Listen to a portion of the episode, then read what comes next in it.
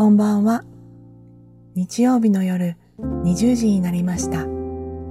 北欧暮らしの道具店がお届けするエッセイラジオのお時間です。一日を無事に終えてほっと一息つきたい時に明日からを思いながら眠りにつく前の BGM 代わりにそんな願いを込めたこのラジオ番組は20時のお疲れ様をテーマに当店のメールマガジンで配信してきた様々な書き手の皆さんによるエッセイを声でお届けするものです。さて、今夜お読みするエッセイの書き手は、文筆家、甲斐みのりさんです。読み手は、北欧暮らしの道具店のスタッフ、須山がお送りします。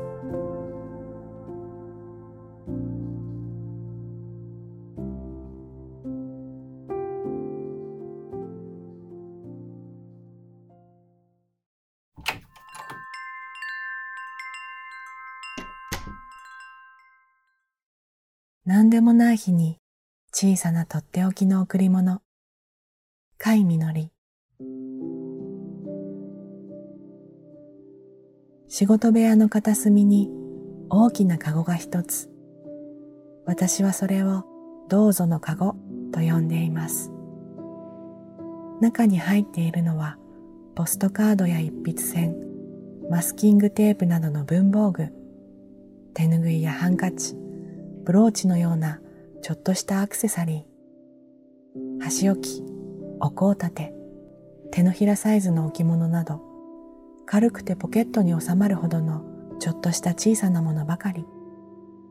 値段も数百円から千円くらいまでの手軽に買えるものがほとんどです。その多くは旅先の美術館や雑貨店で求めたもの、全く同じものがいくつかあったり、色違いで揃っていたり、素敵だな、愛らしいな、と気に入って買い求めたあれこれをまとめて収納しています。それらが役立つのは、友人と食事やお茶をする約束があったり、仕事相手と打ち合わせをするとき、出かける前にカゴの中を覗いてこれから会う相手が喜ぶだろうと思ったものをパッと手に取り待ち合わせ場所へ。挨拶の後にどうぞと差し出せば旅先での話にパッと一花咲くのです。どうぞのカゴには普段雑貨のみを入れていますが小さな箱菓子やティーバッグ、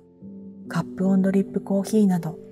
気に入った食品に出会った時もまとめ買い。お菓子とお茶を組み合わせて、そのまま1回分のおやつが楽しめるセットをプレゼントすることもあります。こんな風に何でもない日のちょっとした贈り物を始めたのも私自身の嬉しい経験から、偶然にも友人や仕事相手からゆっくりお風呂でくつろいで美味しい瓶詰めのお裾分けとバスソルトや調味料など、不意の贈り物をいただくことが続きました。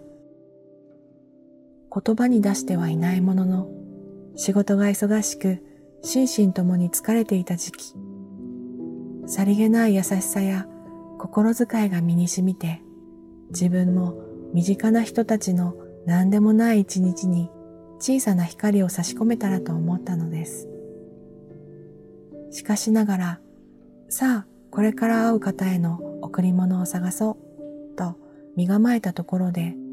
ちょうどよくお気に入りが見つかるとは限りません。日頃から旅することや買い物が好きな自分だからこそ、お気に入りに出会った時に少しずついろいろなものを揃えればいいと気がつきました。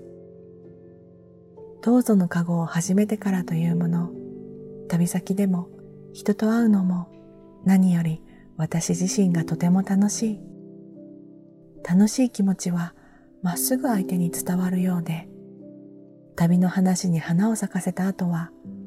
互いに和やかに、にこやかに時を過ごせます。